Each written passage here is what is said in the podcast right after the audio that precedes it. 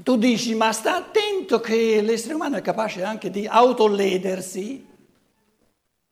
Hai qualcosa tu con, con, contro l'autolesione? Basta che se la goda e va tutto bene. Finisce di golersela, andrà a cercare qualcos'altro. Noi siamo, siamo abituati a moraleggiare sull'umano e ci perdiamo tutti, ne scapitiamo tutti, perché moraleggiando sull'umano significa la mia testa vorrebbe essere più intelligente che non il Padre Eterno che, che ha creato l'uomo. La natura non si può sopraffare in saggezza. Tu augura a chi gode pienamente la natura corporea che gli venga la fame anche della natura, dell'anima. Allora avrà due godimenti. Se poi saltasse fuori il godimento della natura di spirito, allora sì che è un finimondo. Ma quello lì per adesso gode soltanto il corporeo. Tu che c'hai da dire? Hai soltanto da tenere il becco chiuso.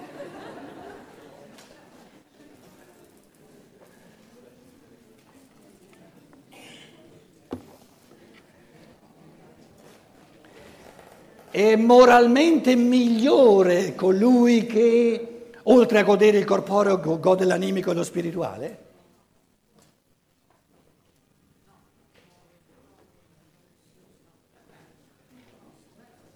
Sono pochissimi che stanno dicendo spontaneamente no, e sono quasi tutte donne.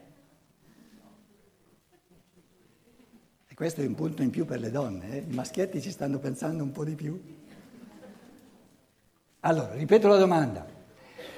È moralmente migliore una persona che gode, oltre al corporeo, ce n'è da godere nel corporeo, anche l'animico e lo spirituale, rispetto a una persona che allora sarebbe moralmente meno valida, che gode soltanto il corpo.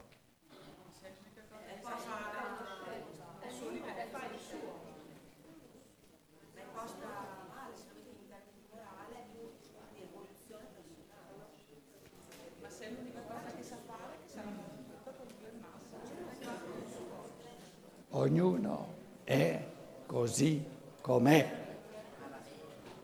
Siamo abituati a sindacare con la testa sull'essere. La testa deve finire, deve, deve, deve capire che è l'essere che ci deve guidare, non la testa.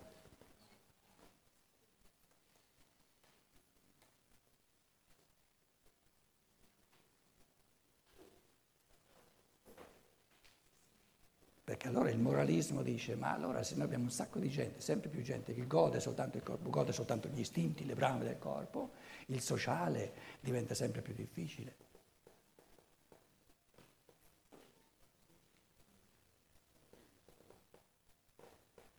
Che cosa è migliore, il facile o il difficile? Io ho sempre goduto maggiormente il difficile. Il facile l'ho sempre vissuto come una cosa noiosa all'infinito. Quindi oggi mettiamo in testa che il sociale, perché se prendiamo sul serio la libertà, avremo un sacco di gente che di primo acchito, adesso siccome non ci sono più tutti i poteri che ti mettono in riga, che ti mettono a posto, eccetera, eccetera, eccetera, no? Come, è come nella pubertà, la stessa, l'umanità si trova adesso di fronte, l'umanità In, nell'insieme, soprattutto l'umanità occidentale, è all'inizio della pubertà e vive di paura della libertà. Questo è, le, è l'elemento più fondamentale delle nostre società occidentali, la paura assoluta della libertà. Quindi dobbiamo, dobbiamo prepararci per un sociale dove gli esseri umani eh, accetteranno sempre di meno di essere messi in riga, diventeranno sempre di più pubertari che vogliono rompere da tutte le parti e in un primo momento ci sarà sempre di più una libertà negativa di andare contro, liberarsi da, da, da. L'essere umano può vivere la libertà positiva per qualcosa soltanto quando, dopo aver passato la prima fase della libertà, la prima fase della libertà è sempre negativa. Non si può essere liberi per qualcosa, se, se non ci si è liberati da ciò che mi rende non libero o vorrebbe met- tenermi sotto e soggiogarmi e quindi manipolarmi, eccetera. No? Ora, se noi, eh, se ci sarà sempre più libertà, e il primo, diciamo, il primo gesto della libertà è quello di godere la vita a livello corporeo, dobbiamo capire che il sociale nei prossimi anni, nei prossimi decenni, diventerà sempre più difficile. Ma che diventi sempre più difficile non è un problema per chi ha l'arte, impara l'arte di godere il difficile più che non il facile. E ma- soffriranno maggiormente coloro che vogliono far di tutto per tenere gli esseri umani belli e ordinati. Si piglieranno un calcio nel sedere dopo l'altro, uno dopo l'altro, perché gli esseri umani accetteranno sempre di meno di venire soggiogati. E il primo gesto della libertà, ve lo ripeto, è la libertà negativa. Ci deve essere questa fase, ci deve essere. In Germania c'è un sacco di gente che a cinquanta, sessanta, settanta anni Sta, fasce, sta, sta cercando di recuperare quella libertà pubertaria che gli si è negata quando avevano quindici, sedici, diciassette, diciotto anni. Ci mettono tutta una vita, contro, contro, contro. Se invece diamo la possibilità, la prima fase della libertà, di andare contro tutti, goditela questa fase, chi, chi dopo si, si, come dire, ha dato pu- calci e pugni abbastanza, dice adesso, e cerca la libertà positiva e della libertà per. Per, per costruire, fare cose. Però nessun essere umano è capace di godere la, posit- la, la, la, la, la, la libertà positiva per qualcosa. Der nicht die Nase voll gekriegt hat. Ähm, der nicht die Nase voll von der negativen Freiheit hat. Che non si sia stufato della libertà negativa. Cioè, la libertà positiva la cerca solo, soltanto colui che si è stufato delle botte che piglia in base all'egoismo. Come? Come in base a altre scelte? No, l'egoismo è la scelta sua. Più forte, più forte.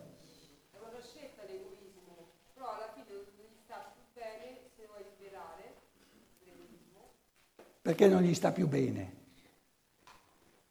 Si è stufato di soffrire.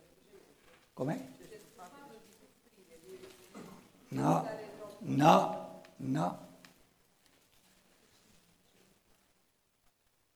L'egoista è quello che si piglia più colpi di tutti, perché si mette, essere egoisti significa mettersi contro tutti. E mettersi contro tutti, pensare solo a sé, significa pigliare un colpo dopo l'altro di ritorno.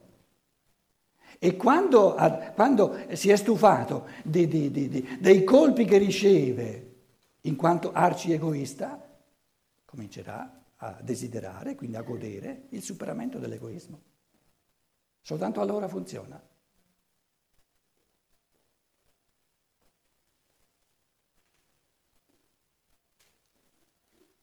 L'egoismo si vince soltanto quando si finisce di goderlo.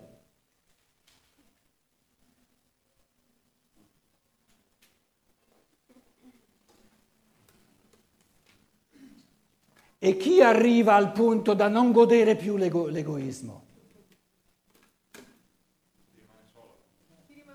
No, colui al quale è stato possibile esprimerlo in tutto e per tutto. Quindi noi abbiamo un sacco di persone che non sono ancora al punto da desiderare di vincere l'egoismo perché hanno subito troppi pochi colpi. Perché il dovere, le autorità costituite gli hanno sempre detto non essere egoista, non essere egoista, non essere egoista. E questo non essere egoista allunga la fase dell'egoismo all'infinito. Provaci con l'egoismo, provaci al cento per cento, perché più ci provi al cento per cento e più sarà breve la fase dell'egoismo. Se invece hai un sacco di, un sacco di, di moralismi che ti frenano, ci metti tutta una vita a provare con l'egoismo. Per fortuna che c'è la reincarnazione.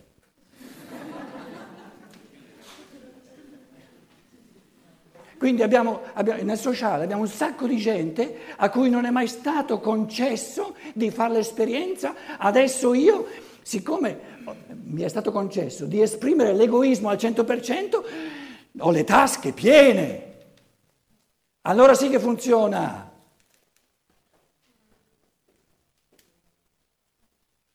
La proibizione aumenta il godimento. La mela proibita aumenta il godimento.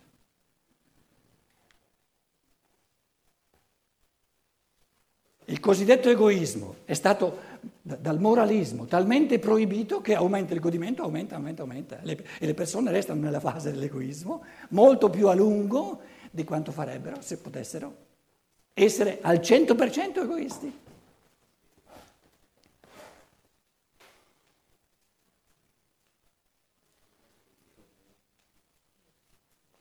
Si capisce il pensiero?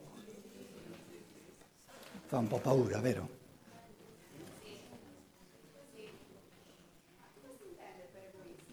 Com'è?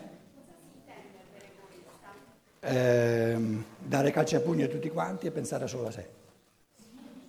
Cioè affermarsi come individualità o contro gli altri. Io contro tutti.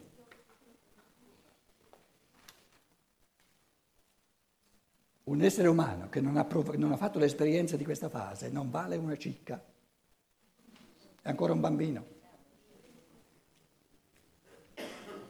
E nessun essere umano che faccia questa esperienza, ma veramente fino in fondo, ci resta dentro volentieri, perché si piglia botte all'infinito. Non può averla già fatta? Com'è? Non può averla già fatta questa esperienza. Il problema è questo. Non sia mai che l'abbia fatta nella vita precedente, allora mi dimostri di comportarsi come un signorino o una signorina che mi dimostra di averla già fatta l'esperienza.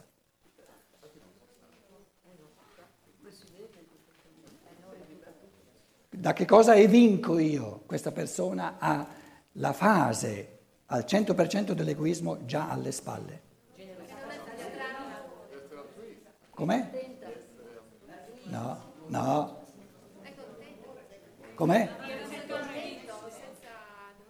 accettare le situazioni per quello che sono. No, tutti i moralismi.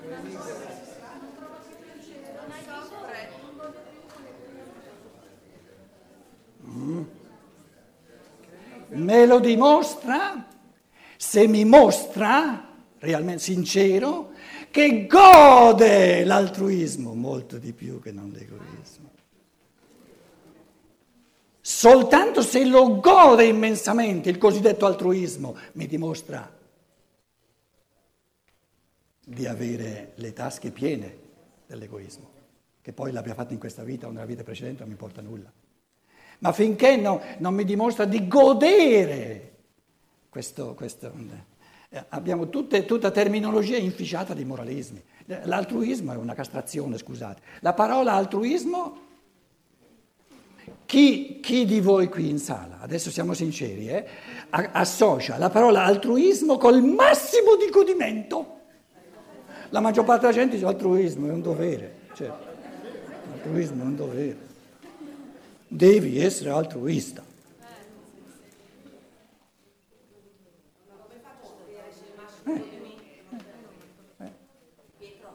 Quindi se tu, se tu hai superato al cento per cento la fase dell'egoismo, non importa nulla se l'hai fatto in questa vita o là, però mi devi dimostrare che godi, ma proprio godi a piene mani, l'essere per gli altri. E il, e il godimento, la condizione sine qua non del godimento sono le botte prese in base all'egoismo. Solo quelle fanno sorgere il godimento.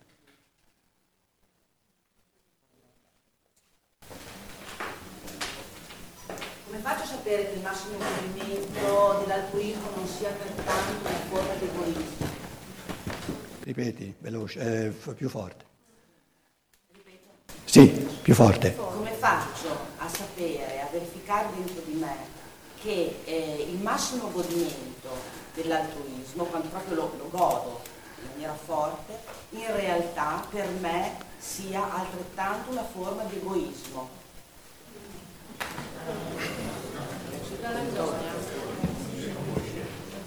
Io me lo chiedo a voi. Non è che possiamo risolvere tutti i problemi in un fine settimana, perciò ci incontreremo diverse volte. Ti metto una pulce nell'orecchio, no, nella testa, però è una, un riassunto che ma, va masticato.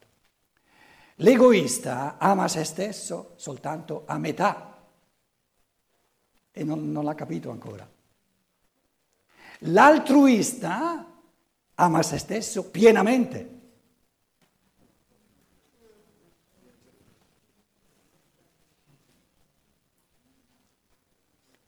L'egoista ama se stesso poco, pochissimo, perché fa scappare via tutti.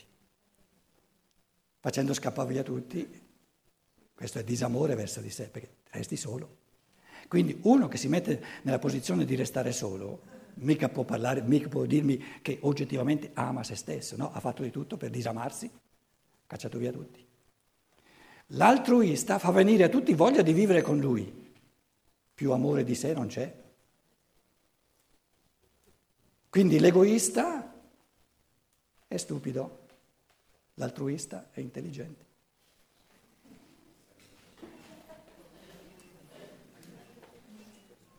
L'egoista non ha, non ha ancora capito, la testa, eh, la, la filosofia della libertà ci fa capire, la testa deve sempre, non ha ancora capito che essendo egoista si ama troppo poco. Quindi l'altruista è un sano egoista. Sano nel senso che è molto più intelligente, perfetto, e l'egoista è un egoista del tutto imperfetto. L'egoista ha appena cominciato ad amare se stesso, l'altruista porta l'amore di sé a compimento.